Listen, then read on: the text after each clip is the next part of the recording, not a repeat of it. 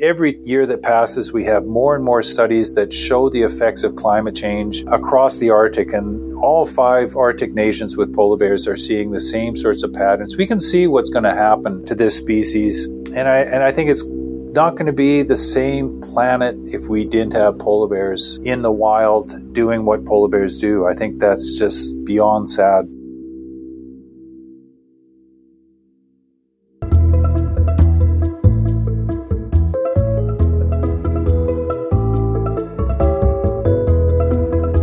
Welcome to From the Field, a podcast logging real life scientists and their efforts to improve the world one study at a time. I'm Priya Shelley. In this episode, I speak with biologist Andrew Derocher, a professor of biological sciences at the University of Alberta in Edmonton, Canada. Andrew's research has focused on the ecology of polar bears, their populations, and how climate change affects them. When he's in the field, Andrew finds himself traversing the Arctic landscape on tundra buggies and flying in helicopters tracking polar bears in their natural environments. But well before all of his Arctic adventures, Andrew says that growing up, he was simply captivated by nearby wild landscapes surrounding Vancouver, and found from there his interests began to grow in nature and science.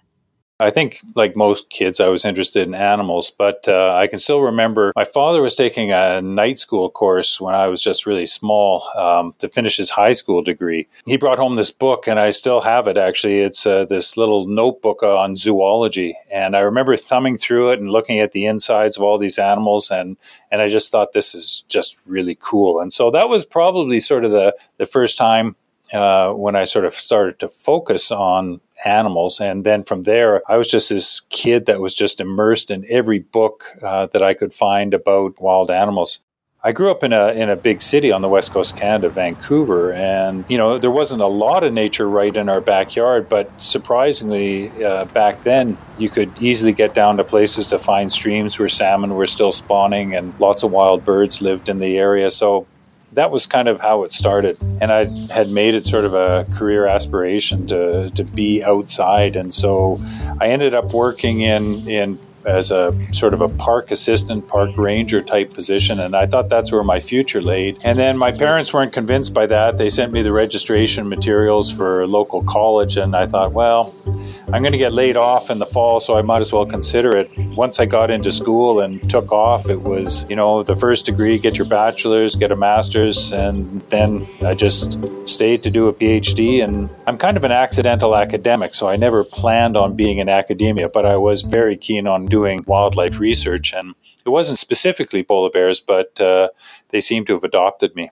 Back in 1984, I'd actually been studying grizzly bears up to that point. The bears were going into hibernate, and one of the fellows I was working with said, uh, What are you going to do now? And I said, I didn't know. I had to look for work. And he says, Well, I know this guy who studies polar bears, does that sound interesting? And of course, it sounded kind of interesting and it was pretty exotic sounding. So I thought, yeah, I'll write him a letter. And when I say that, it was actually a longhand letter explaining why I wanted to come and work on polar bears. And like I say, that was over 35 years ago. And the first polar bear I saw in the wild was in 1984. And it was on the coast of Hudson Bay. It was a big adult male. Uh, we went in, we caught the bear, immobilized it, did all these measurements. And so, not having been around a lot of drugged animals, it's it's a little bit daunting when you look at it in the context of what you've got going on in terms of being next to one of the world's largest predators. But it's also sort of just so overwhelming that you just kind of sit there and kind of think, okay, why am I sitting here next to this bear and what am I actually doing here?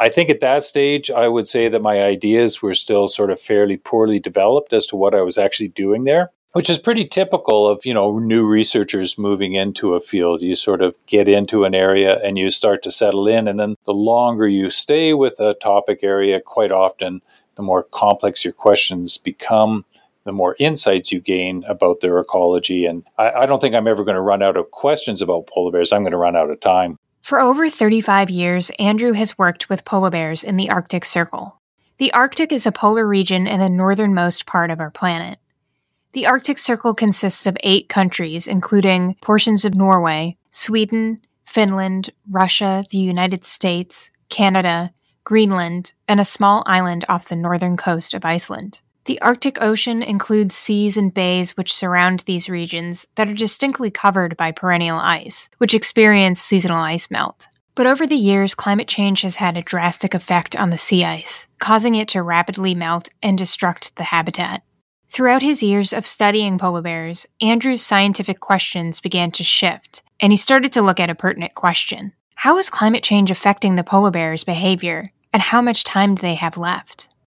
When I first started out, what we were really interested in were what was the effects of harvest on polar bears. So there's a very large subsistence harvest of polar bears in Canada, and it's still ongoing now. And that was the major focus of research. Um, and then uh, during a spell, I worked in the Norwegian Arctic for seven years, and about the time I moved over there, it was just becoming clear that polar bears had very high levels of pollution. And so a lot of my research in that period was tied to trying to understand the effects of pollution. But at the same time, we knew that the sea ice was changing, that the Arctic was warming. Back in 1993, a colleague and I wrote a paper about the potential effects of, of a warming climate on polar bears.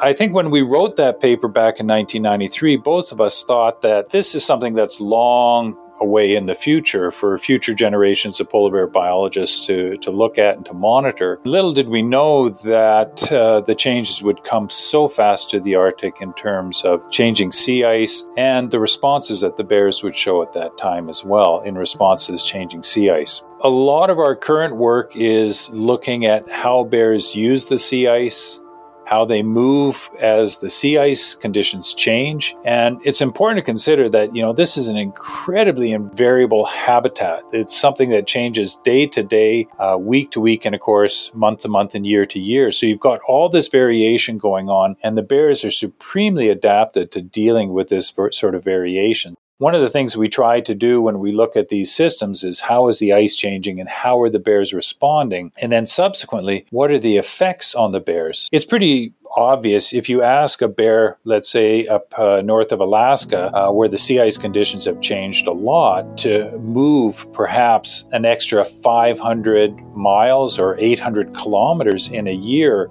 northward and then ask them to do that same return migration southward as the ice reforms, it has an energetic cost.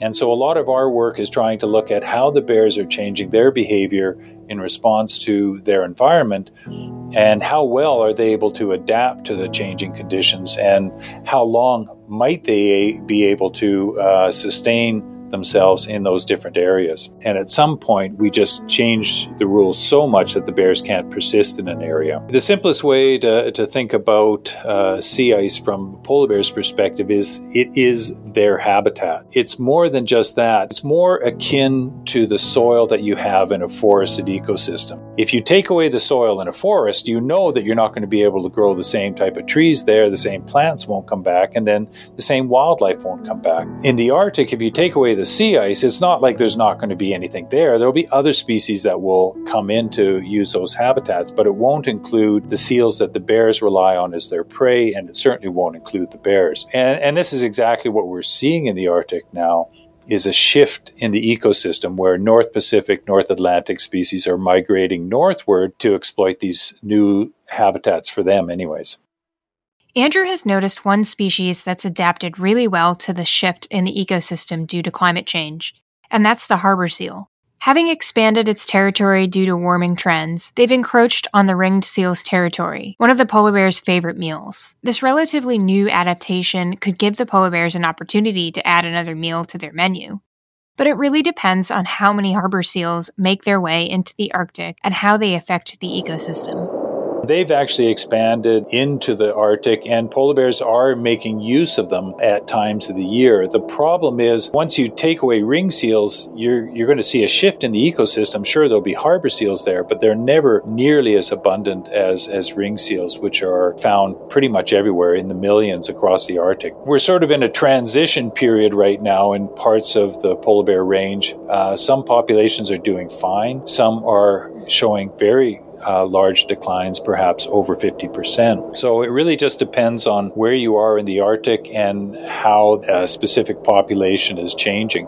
One of the simplest ways to think about it is we have 19 populations of polar bears across the Arctic, and there's 19 different scenarios playing out over time. Some of them have access to a huge diversity of prey species. They may also have access to beluga whales and narwhal. They might have access to harp seals or hooded seals, walrus. So, all these species, uh, and actually the populations that seem to be doing okay, have this diversity of prey. But again, it, it's a limited time offer sort of a deal because the rate of sea ice loss is really quite stunning in many parts of the Arctic. Access to a blubber rich diet allows the polar bears to traverse vast portions of their habitat in search of their next meal. If the sea ice begins to disappear, it becomes more and more difficult for the bears to keep their fat stores up. If this happens before the seasonal ice melt, it puts the polar bears in a tough spot. Polar bears have a home range size that's somewhere around 150 to 200 times larger than what you would expect an, uh, an, Arctic grizzly bear to use. So they do cover these huge, huge areas. One of the reasons they can do this is because they've got this incredibly energy rich diet. And so one of the ways to, to think about the difference between grizzly bears and polar bears, even though both are good Arctic species, the grizzly bear is kind of an energy conserver. They take in very few calories and they use as few as possible. Polar bears, on the other hand, have this incredibly rich diet, which is predominantly seal blubber or fat, and that allows them to move over great distances and, of course, um, live in an incredibly cold environment. But when the weather gets bad, grizzly bears just go to sleep polar bears just get going and, and, start actually earning a living when it gets cold. So um, these two species are almost opposites in terms of their life histories what polar bears are doing is they're making a living off of eating fat.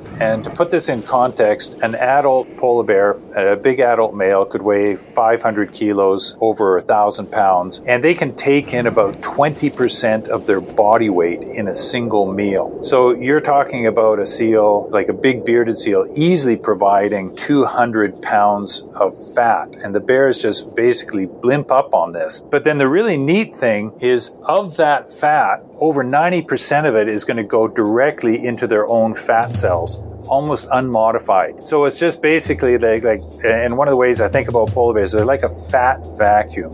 They go around the Arctic killing seals, sucking off this layer of fat, and then just sticking it on their own body stores. And so they don't have to kill a lot of seals in a given year, but they have to kill enough to put down a good enough fat store, primarily in the springtime when seal hunting is really good. And then they rely on that fat store laid down in the spring to survive through the summer period when sea ice either uh, retreats far to the north or disappears altogether. It's this fat depot that that's critical in terms of their life history because when they're not feeding, the bears are using about two pounds or about a kilogram of body mass per day. Most of that's fat stores for energy. So once they're on shore, for the most part, they're not finding very much to eat. And so they quickly bleed down this fat reserve. It's not a problem if they're only on land for perhaps three months or maybe four months. But once you get out to five or six months, then a lot bears in the population haven't managed to sustain that long duration of fasting. And then, of course, that's when we start to see mortality through starvation. During the summer months, the bears preserve their energy on land, and sometimes that means they're close to human populated towns.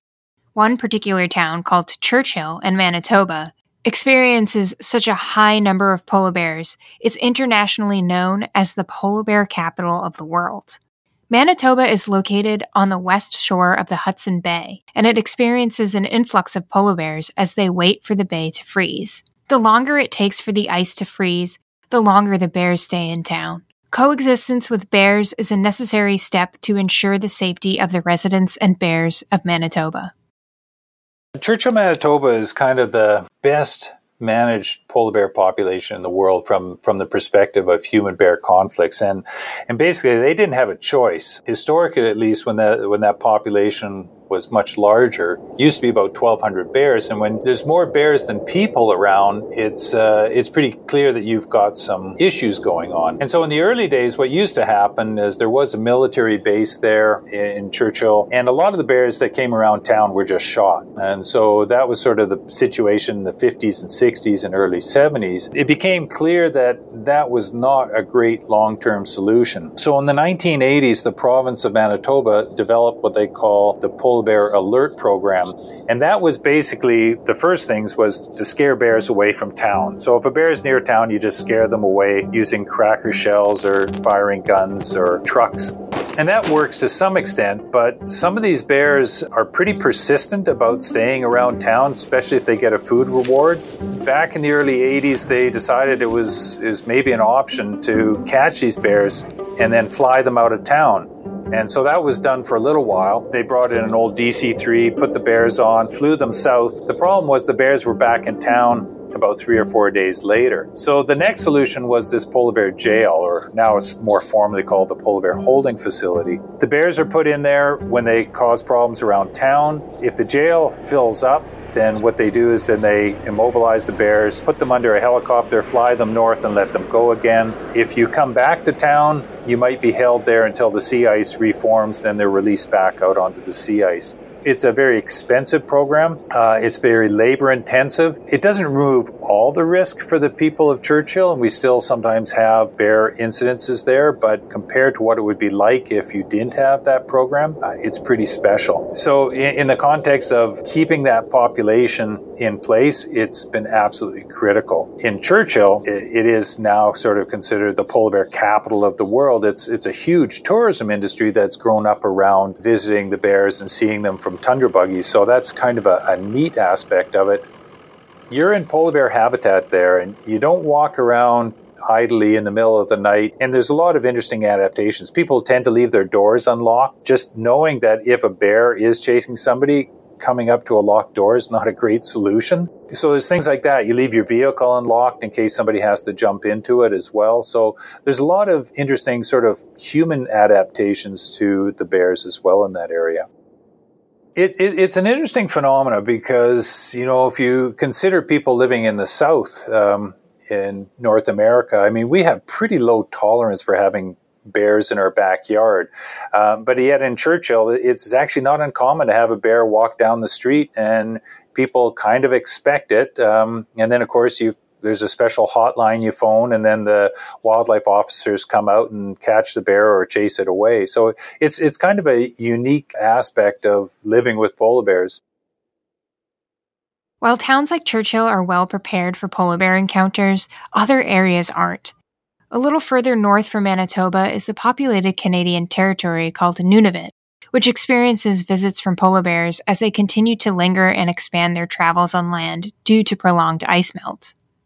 One of the big problems we've got, though, in that population of Western Hudson Bay is uh, while the town of Churchill is extremely well set up for dealing with polar bear conflicts, uh, the communities further north in Nunavut haven't got anywhere near the resources that Churchill has. So, one of the consequences is as the bears migrate past Churchill, that's all well and fine, but with the sea ice forming later and later every year, the bears are spending more time on land, and that also means they migrate further northward past these communities. And at that point, the bears are definitely a lot more hungry and start to look for food. And of course, this is where we start to get a lot more conflicts. So the communities north are, have sort of smaller programs, but nowhere near the infrastructure that Churchill has. And so one of the consequences is that the number of problem bear kills in Nunavut is is increasing in many communities, and it's a real concern. You know, you don't really want to send your kids off to school thinking that there could be a polar bear around the corner, and you know the bears are coming just at the time of year when the days are getting very very short. So there's a lot of darkness a lot of blowing snow. It's it's not easy to find a polar bear in a snowstorm. So it's pretty dangerous for some of those communities. Part of Andrew's work involves public outreach straight from an Arctic tundra buggy, where he informs people globally about the polar bear's behaviors and interactions within the impacted areas of Canada. Andrew also takes this opportunity to gather scientific research, which can improve the outcome of interactions between polar bears and people. When I go up in the fall, um, mostly what we're doing is I'm doing a fair bit of outreach and public education. So I work with a group called Polar Bears International as a, as a volunteer scientific advisor. So at that time of year, we're mainly up there. We can do podcasts from right out on the tundra. So we could be sitting right next to a polar bear and we can be talking about the bears, watching them play fight, and then we can talk to people anywhere. From a scientific perspective, in the autumn, we have several programs that we've got going on. Right now, uh, my collaborators are deploying satellite telemetry collars on adult female polar bears. So we only use these on adult females because their body uh, size is at maximum size and we can put a collar on and then we can follow these bears out onto the sea ice. So we'll deploy about 10 of those this fall on these adult females. And then as well, the bears that are being handled by the Polar Bear Alert program, they tend to be a lot of subadults and some adult males. Some of those bears will be getting uh, satellite transmitters that are uh, attached onto a small ear tag. So these uh, little radios are about the size of half of a matchbox, and we just put them on with a like a cattle tag onto their ear, and they give us about three to four months months of information about where the bears are traveling. One of the questions we're looking at with that study is how many of the bears that are handled around Churchill end up becoming trouble for the communities further north. So we're trying to get a better handle on, on the human bear interactions, how many of those bears are coming back around town, what do they do after they're released, and trying to get a better insight on and handle on how to improve the management of these problem bears that come around town. The Churchill program is is sort of the Cadillac of of polar bear management. But a lot of the northern communities are slowly developing the same sorts of protocols about basically trying to control attractants, trying to deter bears before they get into town. They certainly don't have the same um, infrastructure for like access to helicopters and things like that. But it's it's coming, and and I think if we look across the Arctic, one of the common features that we see is that the number of human bear conflicts is just going straight up almost everywhere. In all of the five Arctic countries with polar bears, we have more and more human bear conflicts every year. Main research program that I've got going right now for field work is actually in the springtime on the sea ice in Hudson Bay. For that project, it's all helicopter based. And so we wake up in the morning. We've got a nice research facility on the edge of town that we can park our helicopter out front. We do a weather check, and then basically, if it's nice, clear, sunny day and we can fly, we take off. And we are tracking bears out on the sea ice. We're usually looking for their footpads in the snow. And then once we get onto those, we can follow them anywhere from, well, if we're lucky, just some minutes, but sometimes for an hour or more until we finally catch up to the bear. And then we shoot a dart into to it, put it to sleep. They're down for about an hour that they're safe to work on, and then they're recovering pretty quickly, so we get the heck out of there. But at that time, we're deploying again these ear tag radios on the bears. We're also taking a whole host of biological samples, so we take hair, blood, fat, milk samples, and some of these are for looking at environmental pollutants. Some of them are used as measures of body condition, and then the bears happily go about their way. In addition to collecting data for wildlife management, there's one public perception that Andrew finds worth addressing to clear up any misinformation. For many of us, the polar bear is the poster child of climate change. Whenever climate change and melting ice caps are mentioned in the news or social media, an image of a polar bear isn't too far behind. Even though it does promote attention and engagement towards climate change, which is clearly a huge issue of our time, the facts on polar bears aren't always necessarily accurate. Andrew explains the timeline of the polar bear's life expectancy during the climate crisis and how the three generation rule is used to assess a time frame of potential decline. At the point of this decline, some unfavorable measures may need to be put into effect to protect the polar bear population from extinction.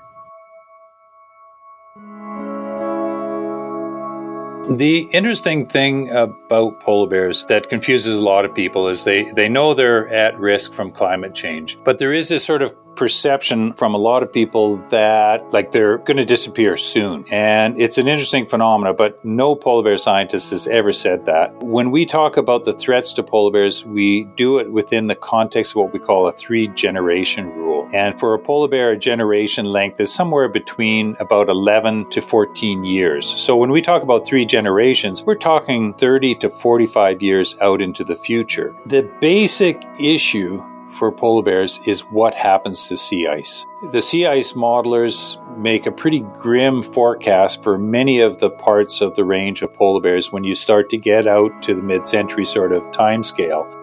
And it's going to be clear that there's not going to be enough ice in many of the parts of the current range of polar bears, and those populations will disappear. They just won't have enough time to accumulate the fat that they need to survive a prolonged fast.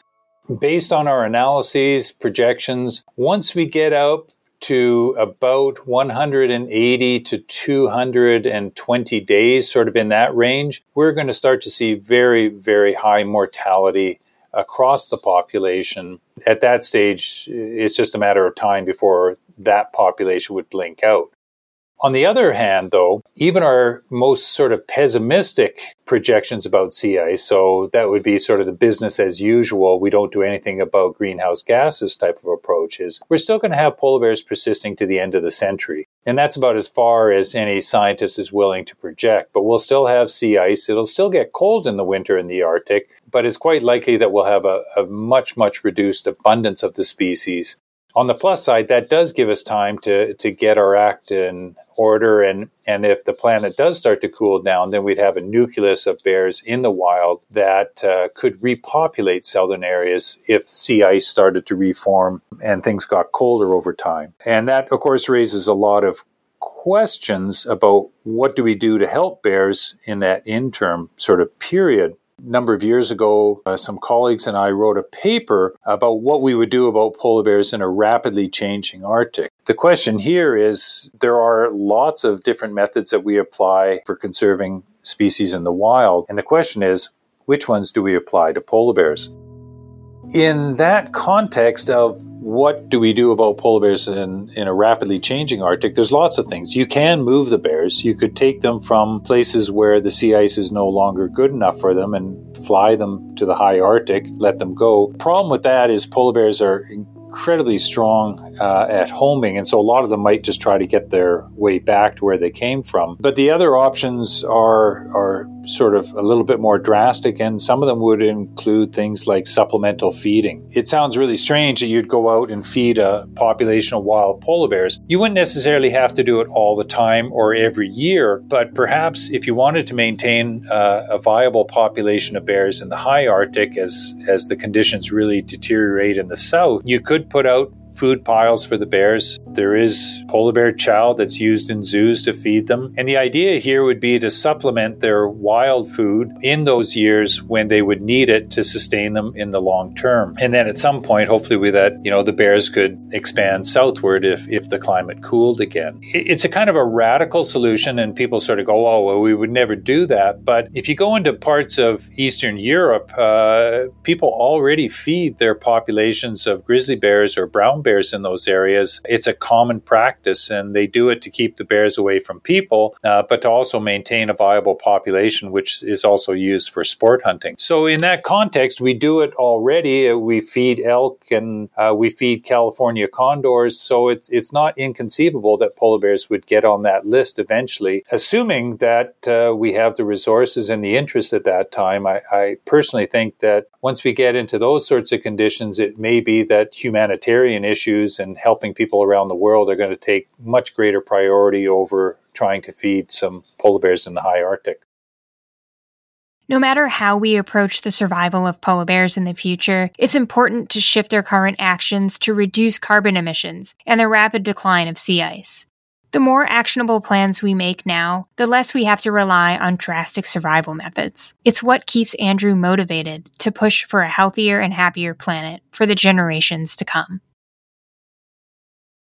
having worked on polar bears for over 35 years, I'm attached to them sort of scientifically. Emotionally, you try to sort of divorce yourself from the situation. You try to look at your data, uh, you look at the numbers, and you try to be objective. From a personal sort of standpoint, though, when I sort of reflect on climate change in the Arctic, I think future generations are going to judge us very, very harshly because we can see what's coming. We know what the answers are, but we're not willing to pay for the solutions. And that sort of scenario is, is rather um, distressing from the perspective that I have two children, and the you know they're older now, but they're certainly aware of of the issues. Future generations, I think, are going to wonder. You know, we could see this coming and we knew about it for a long time, and yet nobody chose to do anything about it. And I think that's the thing that probably bothers me the most.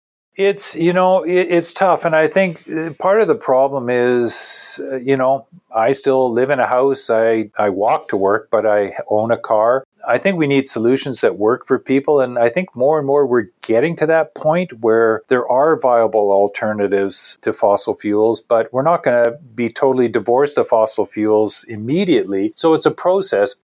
I think governments are slow. I actually have more faith in industry uh, coming up with solutions than I do governments, just given that industry has a long term perspective that they want to be in business for a long time. They have to do things that are going to pay off for them. And using less fossil fuels is going to be one of those long term solutions. Governments, it's a short term cycle. They don't have the long view in mind. And so I'm, I'm much more co- optimistic about industry and, and lower tiers of government where cities can actually introduce changes much more rapidly than federal governments. I think the future for polar bears really depends on what humans do in the coming decade or decades. The more we reduce greenhouse gases and carbon dioxide levels in the atmosphere, it's, it's quite clear is that if we can bring those levels down or at least slow the rate of increase, it it helps polar bears. The optimistic side of me says that I think we can easily see a future 100 years out where we still have polar bears and hopefully the planet is doing very different things that uh, create a better opportunity for them to recolonize places that they will have lost in that intervening period. So um, I don't think it's all is lost, but again, it really depends on what we decide to do as a species in the coming years.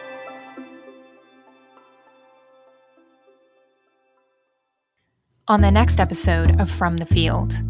Suddenly, this light just went off in my head, and I thought, oh my gosh, this is brilliant. Um, I wonder if this could be adapted to species detection. You know, long story short, I contacted the professor. He said, Why don't you come and see if you can develop a proof of concept? And suddenly, this whole new world opened up for me, and the potential, the, the applications to this type of technology just grew and grew in my head. And I thought, This is something that I have to follow. I have to see if I can do this because this, this could potentially be huge for conservation. From the Field is written and created by me, your host, Priya Shelley. Original score by Dylan Gladhorn. Special thanks to our guest, Andrew Derocher. If you enjoyed this episode or have something to say, please leave a rating and review on iTunes. Don't forget to subscribe to our mailing list at FromTheFieldPodcast.com, where you can receive notifications about behind the scenes photos, show notes, guest links, and more. From the Field is part of a Pela Case affiliate program. Pela Case is the world's first 100% compostable, eco friendly phone case. I actually happen to have two of my own. If you'd like to learn more about how you can purchase an eco friendly phone case, visit FromTheFieldPodcast.com forward slash Pelacase. P E L A C A S E.